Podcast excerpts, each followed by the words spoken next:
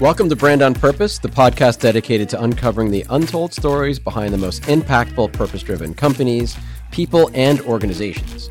I'm your host, Aaron Kwittken. So, as India's largest information technology firm, Tata Consultancy Services employs more than 450,000 workers globally. You heard me correct 450,000. It's a significant position from which to facilitate change or lead by example a responsibility that today's guest, Tata Chief Responsibility Officer and Global Head of Corporate Social Responsibility, Balaji Ganapathy, takes very seriously. From his mission to advance access, equity, and inclusion in society, Balaji oversees several of the company's programs that aim to support women and other minority groups in the tech industry. His stewardship has resulted in TCS being recognized as America's most community minded technology company by Civic 50, a top 50 company for diversity across sectors by Diversity Inc., and a top employer in North America. Balaji, welcome to Brand on Purpose.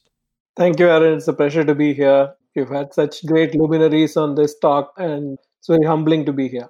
I'm humbled by TCS, and I have to admit, I don't know much about TCS until now, and I'm sure you'll help educate me and my listeners other than the fact that I'm a huge fan of the annual New York City Marathon, which didn't occur this year, of course, but it'll hopefully occur next year. And of course, TCS is the lead sponsor of the marathon. So I thank yeah. you for that as well, because that's also that for me, that's a different level of purpose that is not part of today's podcast. So listen, you've previously said in other interviews that Tata is the world's oldest purpose driven company.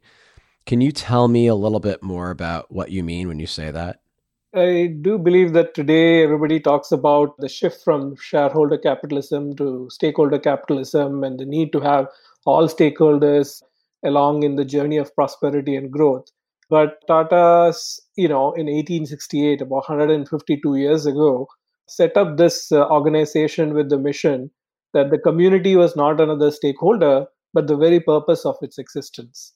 So, if you look at the history of that group and the kind of businesses that they have started and grown and flourished over the years, a few things shine very clearly.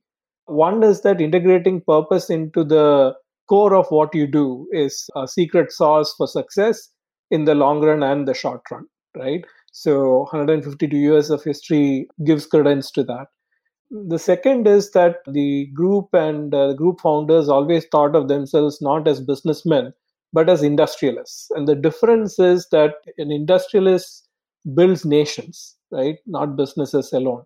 So a lot of the businesses that were started by the Tatas were to contribute to society in setting up infrastructure like manufacturing, textiles, hospitality, steel, airlines, automobile. And then about 100 years later in, in 1968, TCS was founded with that mission of advancing technology to better humanity. So I think it is poignant to note that today, when every company wants to be a purpose driven company, I think we need to look back at history to learn from it. And I think Tata's as a group, there are several examples around the world, but very few that have uh, over 100, 150 years of history of having purpose integrated into the core of everything that they do. What was the core business that Tata actually started in 152 years ago? So initially it was textile mill called the Empress Mills. And very interesting that all that time ago, Jamshedji Tata was a man of the world. So he traveled around the world. He understood that with the best of machinery and the best of people, you can create good products and good solutions. So he imported actually some of the best machinery from the UK and brought it to India and then trained workers in India to participate in it. And that was the first business. And one thing I remember about this story is that even 152 years ago, the women that were employed in the Empress Mills in India, he had set up a crutch so that uh, women could go take breaks and take care of their young ones while at work. So the whole notion of uh, what we know as human resources today, Tata's introduced the nine-hour work week. They introduced what is equivalent to the 401k provident funds, so pension funds that people can use. They had a lot of these human resources practices and policies even before it was enacted by the world and by the local law they brought into the forefront. And your role at TCS is both human resources. Actually, it's kind of a you're kind of a triple threat, right? So you are human resources, CSR, and also diversity inclusion, right? Been fortunate to wear all uh, different hats within the company. My background is an entrepreneur, and when I started with TCS about 16, 17 years ago, it was uh, in the human resources function. And then the kind of culture that exists in the company allowed me to take a journey into diversity space, CSR on the business front as well, and today I'm in a, role uh, where I lead uh, the corporate social responsibility function globally. And was it hard? Did you replace somebody in that role, or yes, did you create that role? Oh, the second okay. person uh, to play this role, but hoping to reimagine it, building on the foundation was of what was set up. I feel like TCS is this like quiet leader when it comes to DNI and purpose. And I know it's very much part of your culture, right? You, as a company, you actually take actions, but you don't necessarily put these huge narratives and tell the world about what you're doing. You just do it because it's part of your core, right? I think that has been the value of the Tatas, the value of TCS, that, you know, it's what we call the say do ratio do more, say less, right? So, and let your action speak for itself. So, not many people know that we invest over $100 million into community initiatives every year. Not many people know that uh, we have 165,000 women in our workforce. We are one of the largest private sector employers of women, especially in the tech sector. We are probably number one, number two in the world. Not many people know that as of this week, we have the highest valuation. So we are the most valued information technology company in the world with uh, over 144 billion in market cap. So these are lesser known facts, but I think that's the genre of uh, you know the values and the purpose that we stand for. Do more, say less. Yeah, and I'll throw another stat in there for you. It's my understanding you pledged about two hundred million dollars to COVID nineteen relief. That's a huge amount of money. I don't ever remember seeing that in a headline anywhere.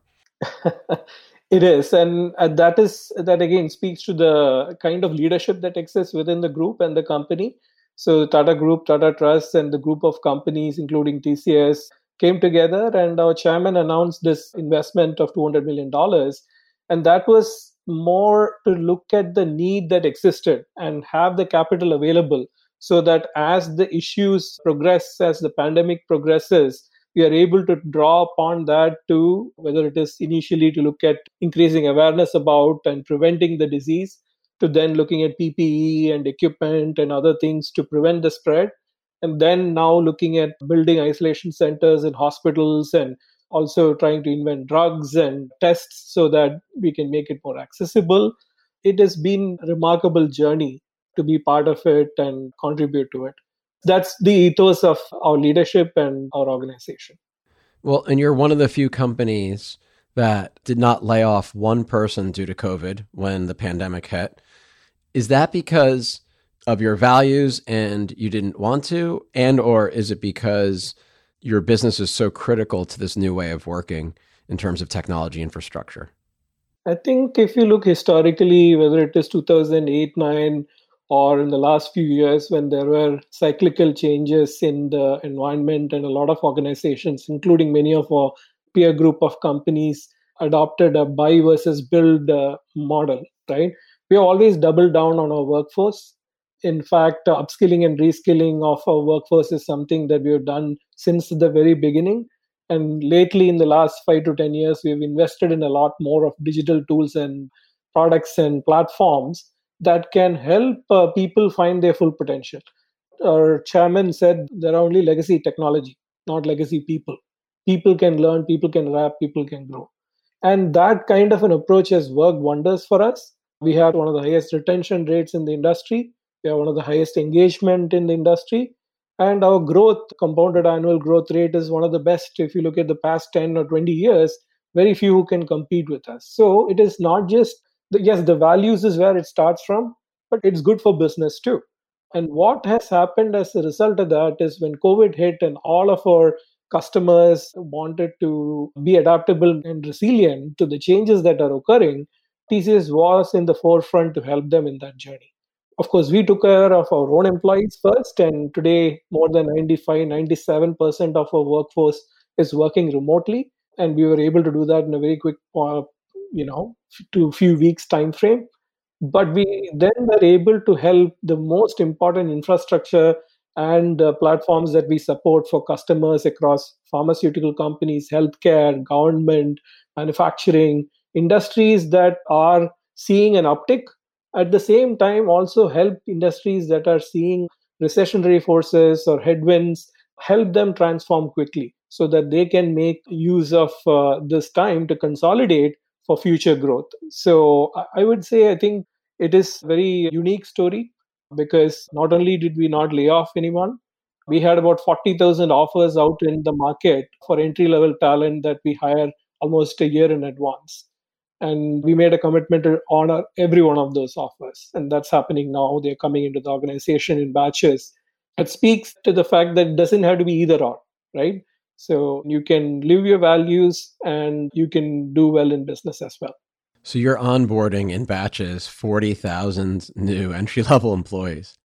That's usually what our run rate is in the past few years, and we're continuing that. That's amazing. So, just wearing your HR hat just for a second, because we talk about this quite often onboarding a new employee virtually in the way that we're speaking right now, like when you have 97% of your workforce working outside of the office. How hard is that? And what are some of the tricks or tactics that TCS has used to help welcome, upskill, train, and feel like they understand and they're part of this company culture and the mission of the company? I think first and foremost is this understanding that you need to break across silos, across boundaries, and work as one organization, one team. And that's what happened during this time. But the foundation of technology tools and platforms that we had built over the years and the kind of culture that we have is what enabled it to bring it to life. So we have about 4,000 people within our HR organization globally, and we were able to break across silos and help each other during that time. So virtual transitions and virtual onboarding became very seamless because everybody leaned on each other and uh, was uh, if somebody was in one function versus another maybe in recruitment versus talent development talent management or resource management, those boundaries started dissolving during this time. And we said, okay, how do we work together as one HR, one team to make this happen, make it succeed for our customers and our employees?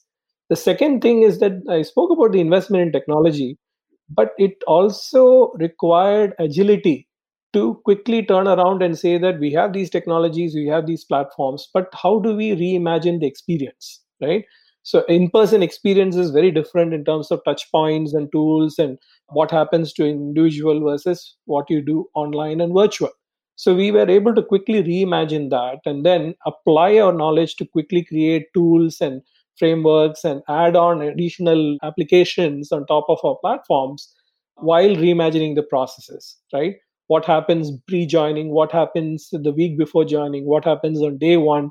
How do you continue the engagement? How do you engage the person who's joining? How do you empower the managers? So it is a massive effort that has happened but we have been able to pull it off and i think it sets the tone now for how virtual experiences virtual engagement and experiences can happen in this sector in this industry do you envision a world where a large majority of your workforce will forever remain remote or virtual? Even, let's just say, hopefully, let's just fast forward two years from now when we have this virus under control with some level of greater levels of treatment and vaccines, et cetera, et cetera. I know two years sounds crazy, but I like to manage my own expectations on these things. But what do you think about this process where there's more of a virtual workforce? And how much of that will stick post pandemic when we get back to this new level of normal, whenever that is? I think, see, everybody wants to get back to the normalcy state. But yeah, as I said, it is the next normal or the new normal is going to be different from what it was pre COVID. We don't believe that we will ever go back to the same way of work and the same way of workspaces that existed six months ago. In fact, we've uh, articulated a new vision that by 2025, which is called 25 by 25, that by 2025, only 25% of our workforce will need to come into work in person and only 25% of the time. And in a particular team, only 25% of the people will need to actually come into work. So, what that gives us is a long runway to say that, Of course, in the near term, we may see a return to work in phases as the virus gets under more control. And as you said, you know, it could be early next year or mid next year, depending on how the vaccines and the drugs play out. But then beyond that, we are already readying our uh, own systems, our processes, our people to prepare for a future where not everybody will need to come in every day. And we believe that it's not only helpful for the employees and for our customers, it also helps in terms of productivity. Today, it is early to say how to we'll deal with it in five years' time, but I think the lessons that we are learning today will set the tone for how it will happen. And outside of TCS, I think this will become the norm. There are many places, especially in parts of the world, where a lot of time is spent in commute and in lost time that people can gain back to spend with their own families, pursue their own interests. So the whole notion of the work life integration will change in the future and people will become more happy because they are able to pursue things beyond what they are doing at work which at times has been a challenge especially in an urban environment. Yeah i don't disagree with that. I think the thing that i continue to struggle with look i i'm not missing my three hours of commuting a day trust me. Last time i was on an airplane was in february of this year and i'm someone who is traveling hundreds of thousands of miles a year right? The one thing I do miss, yeah, I, I, can imagine, and but the one thing I do miss, this is going to sound totally silly, is just human interaction. I think mm-hmm. there is a little bit of a malaise and a morale issue over time, where people are trying to sort that difference between being at home, being more productive. At the same time, you know, those kind of like flybys or drive-bys past someone's office or their cubicle, mm-hmm at least in my world, spontaneity oftentimes is a catalyst for creativity. And you still can't get that from the way we're speaking right now. We can see each other, and that's lovely, but it's yeah. just different. I think that what you're trying to say is that you, you hopefully can address that through the 25% kind of on premise. Absolutely. But Absolutely. culturally, it's hard. You're right. It's hard.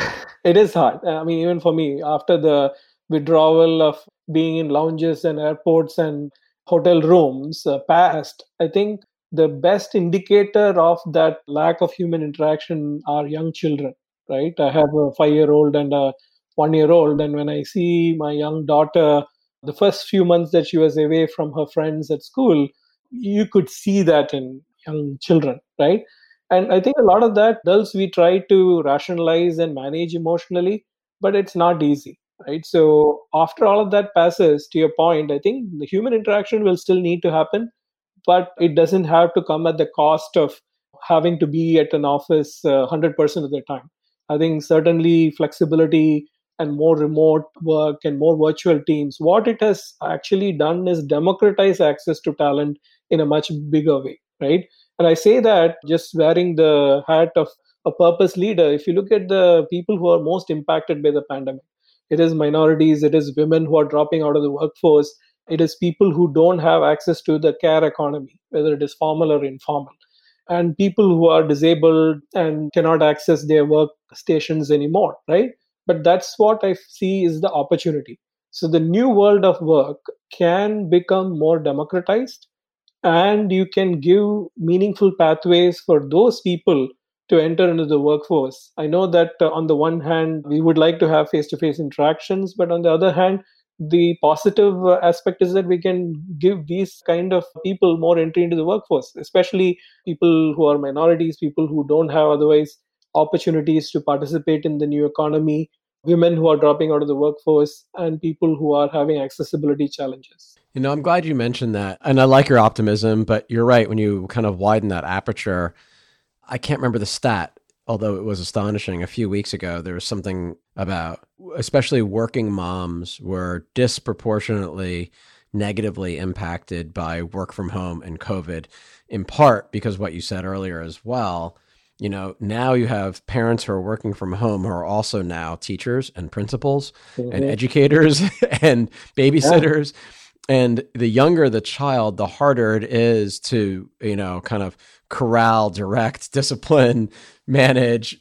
It's just difficult. I never ever said I thought I would be so happy that I have teenagers, but they are a little bit more self sufficient and driven in a time like this, right? Yeah. So I know that Tata has had a huge focus on supporting women and minority groups in the tech industry, and you've got a bunch of different programs to support them, like Got It or Got IT, uh, Million Women Mentors, Digital Impact Square, Bridge IT, Ignite My Future, Ignite My Future in School.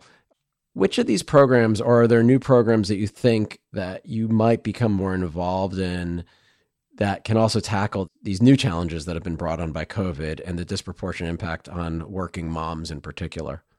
So, a lot of the programs, the fundamental premise behind these programs is that how do you empower people and communities? Our mission is to connect people to opportunities in the digital economy.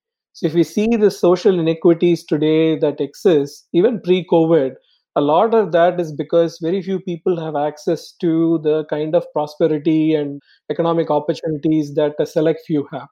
And especially technology and technology based innovation is where there is an opportunity to further democratize that, right? And on the flip side of it, you see that in the lack of diversity among a lot of the tech players, even people in other sectors, if you look at their technology teams, it's very uh, homogeneous but if you go behind that and look at the supply side, right, you look at uh, colleges and universities, you look at the K 12 system, there are systemic challenges that are leading up to this, right? So we work with uh, several organizations uh, nationally and internationally to address this. But if I can talk about a couple of programs that target women and minorities in the US, Go IT, which is a flagship program, digital innovation program, was born uh, about in 2009, so about 11 years ago, because we understood a need exists in our school system, especially in middle school. Women and minorities are dropping off from any STEM disciplines or taking AP courses in computer science. Of course, the access to computer science itself was limited. Now, with uh, new legislation coming in and uh, new standards, national CS standards being adopted, there is more of a recognition that computer science and computational thinking are important. But it's easier said than done. See you try to address the the supply side of it right at the point of recruitment you're not going to solve the problem. You're only going to solve the problem for a few right? And the supply side if you look at the university side is that out of about 60 to 90000 graduates uh, computer science graduates coming out of uh, college each year only 11% are women and only 3% to 8% uh, in a given year are Hispanics or Black, uh, African Americans so from off color, right? So the numbers are appalling. If you look at uh, university, first year and second year of college, the dropout rates are about 50 to 60% among women and people of minorities who are choosing these disciplines. You go further back into high school, only about 200, 250,000 people took the APCS test last year, right? We have 55 million students in the school system and if you look at uh, high school even if there are about 10 to 15 million students this is a drop in the ocean. And so in order to democratize opportunities to the digital economy we have to look at increasing access and do it in an equitable manner. So GoIT was started with that understanding that if you help students understand how they can not just be consumers of technology but creators of technology. You put the power of technology in their hands right? So they identify a community problem. It could be uh, against a sdg goal. It could be something they see in their local community. It could be related to health. It could be related to food security infrastructure water. It could be any problem that they see in their local community. And they understand how to use design thinking how to use agile prototyping and use technology tools like app design, microbits, and hardware and AI and other tools to create solutions, they are on a path where they can be inventors, right? So that is the starting point. And uh, against these metrics that I shared in the nation today, I'm very proud to share that GoIT is now in over 100 cities in North America. We have engaged and uh, inspired over 30,000 students and about almost 45% are girls which is direct opposite to how it is in the school system. And about 70% are from minorities. So why i'm highlighting it is because intentional design of programs to address the needs at an early stage is important from what companies do because the education system can't do on its own The second program I want to highlight is Ignite My Future in School. You mentioned about women and some of the challenges that they're facing, right? I feel that the educators are the unsung heroes in today's society. Yes, the healthcare workers and the frontline workers are incredible, and it is thanks to them that we are all safe. But if the care economy has to rebound and people who are women at, who are at work have to go back to work, it is the educators who are shouldering that responsibility for us. But we often look at them as part of the problem, not part of the solution.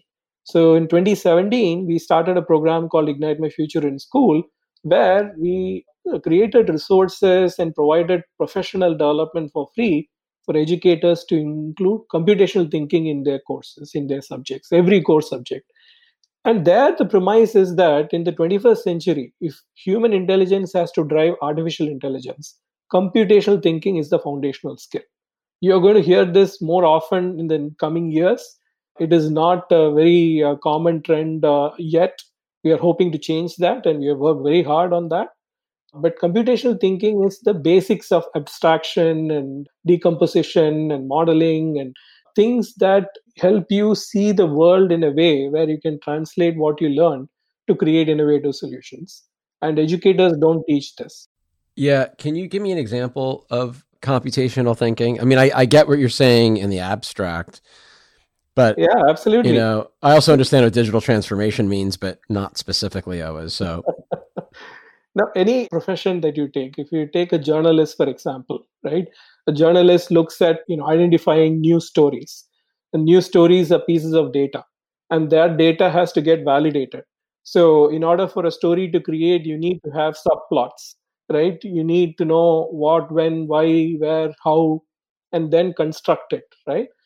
Or if you are a scientist and you are trying to find a cure for COVID, you apply some of the basic skills that are similar right you create an algorithm where you say that okay this combination of proteins can have this sort of impact and can uh, destroy this virus right any walk of life even if you are at home and you're planning to go on a trip there are steps that you are taking right you're saying that okay step 1 i have to pack my bags step 2 i have to or even before that buy your tickets pack your bags plan your itinerary, fill the fuel. If you're going on a drive, then manage uh, insurance and have other things ready. So you do this in daily life, but we don't label it.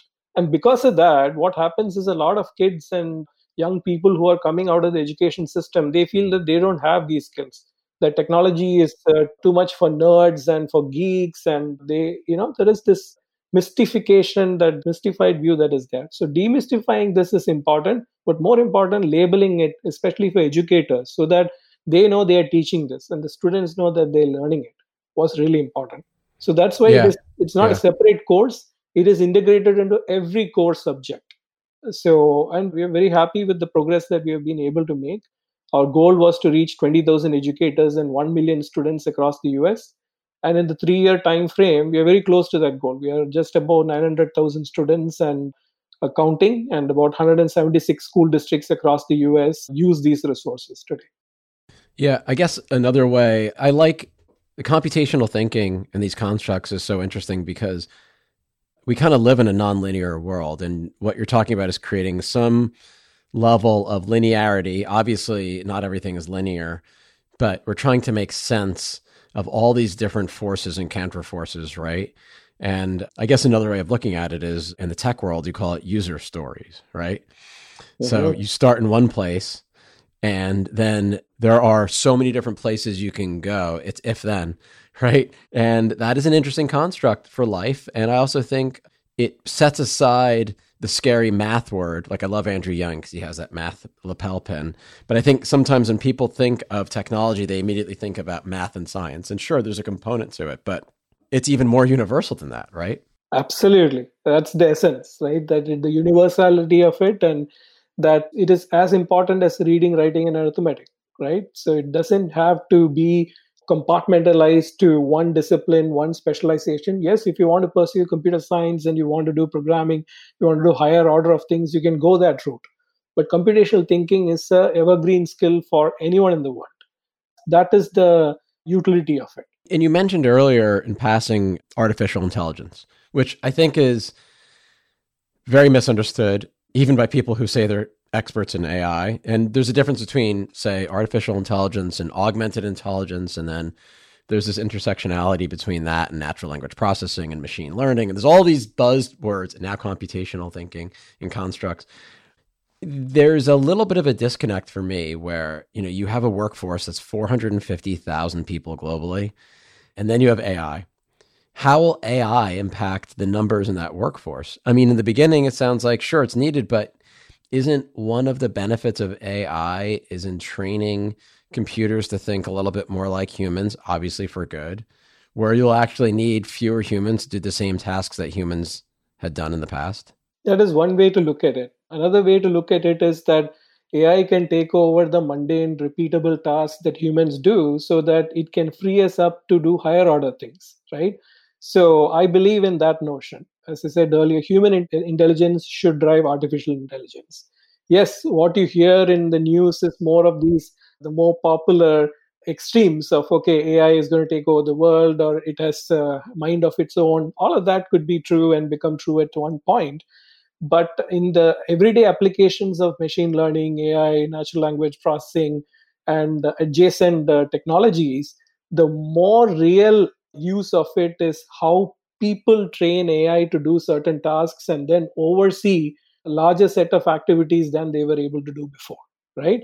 So it helps actually humans move up the value chain and you become more valuable because a machine or a bot is doing the lower order tasks. So that is the path that we have taken. It puts control in our hands.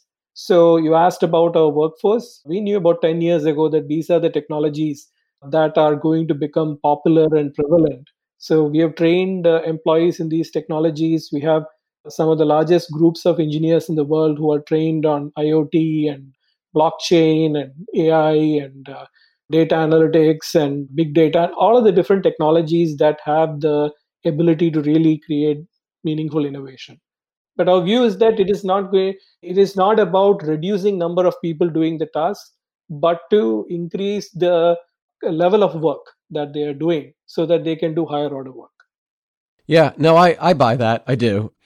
It's kind of interesting to me because, in the same way that the idea of purpose is not new, especially for a 152 year old purpose driven company like TCS, the idea behind AI is not new either. It's been around a very long time. It's just now finally finding its footing, probably out of necessity post COVID, et cetera. But I don't know if you've read it yet, but I'd like to plug it almost every podcast. But I read this amazing, this incredibly fascinating book called If Then by Jill Lepore. And obviously, If Then stands for the famous coding, if this, then that. And she talks about this the founding of the first, what they call the people machine in 1960, late 50s, called Simulmatics Corporation. And what they were doing is they were, by definition, using AI to help actually presidential candidates determine their platforms and win elections. And it's often it's been said and contested that JFK won the 1960 election because of this supercomputer. And then ad agencies started using it, right? So, and now you have fast forward 60 years later, you have the economists that, you know, they're taking, they're ingesting all sorts of structured and unstructured data and polling data. And now they're trying to predetermine the election that's just a few weeks away from us.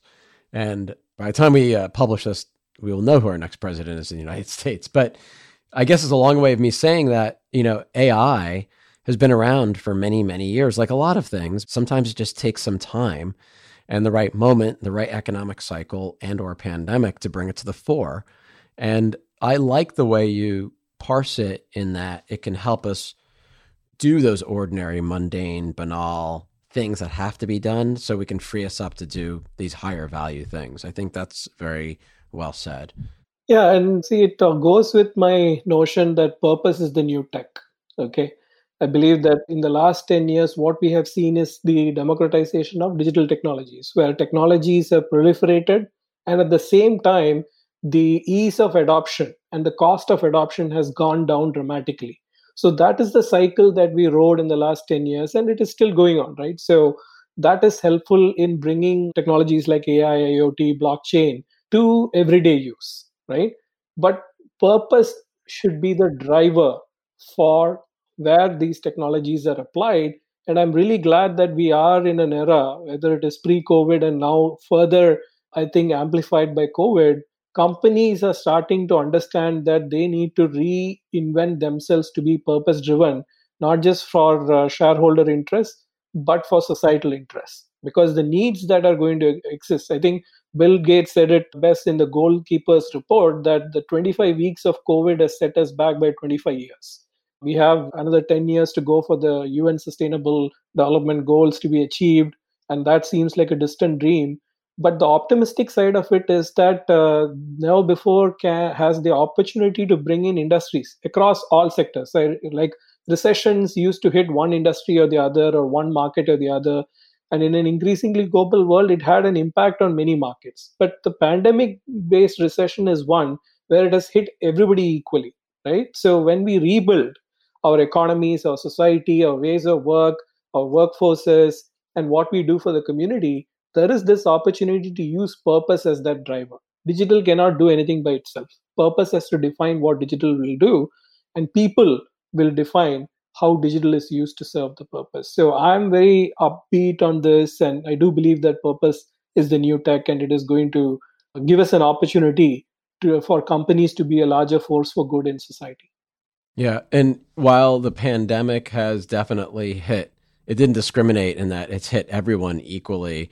At the same time, it's also given surface and given voice and surfaced the great inequities and inequalities of certain segments of the population, those who are either food, housing, education, insecure, social justice, minorities, people of color, the black community.